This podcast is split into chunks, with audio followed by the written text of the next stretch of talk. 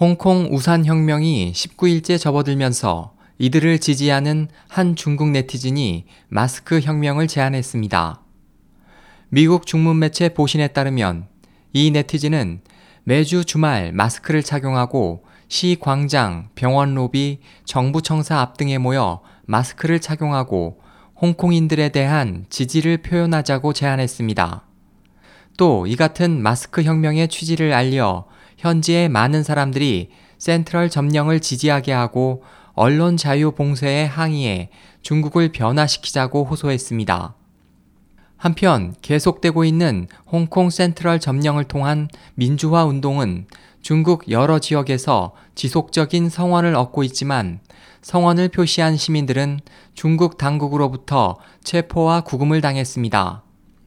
중국 당국은 합법적 절차 없이 이들에 대한 허위 정보를 꾸며내 소란을 피운 혐의로 구류하고 변호사 선임을 금지했습니다.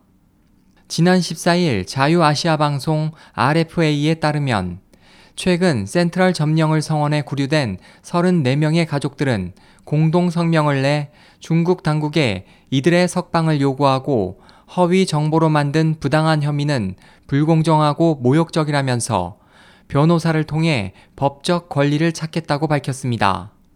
SOH 희망지성 국제방송 홍승일이었습니다.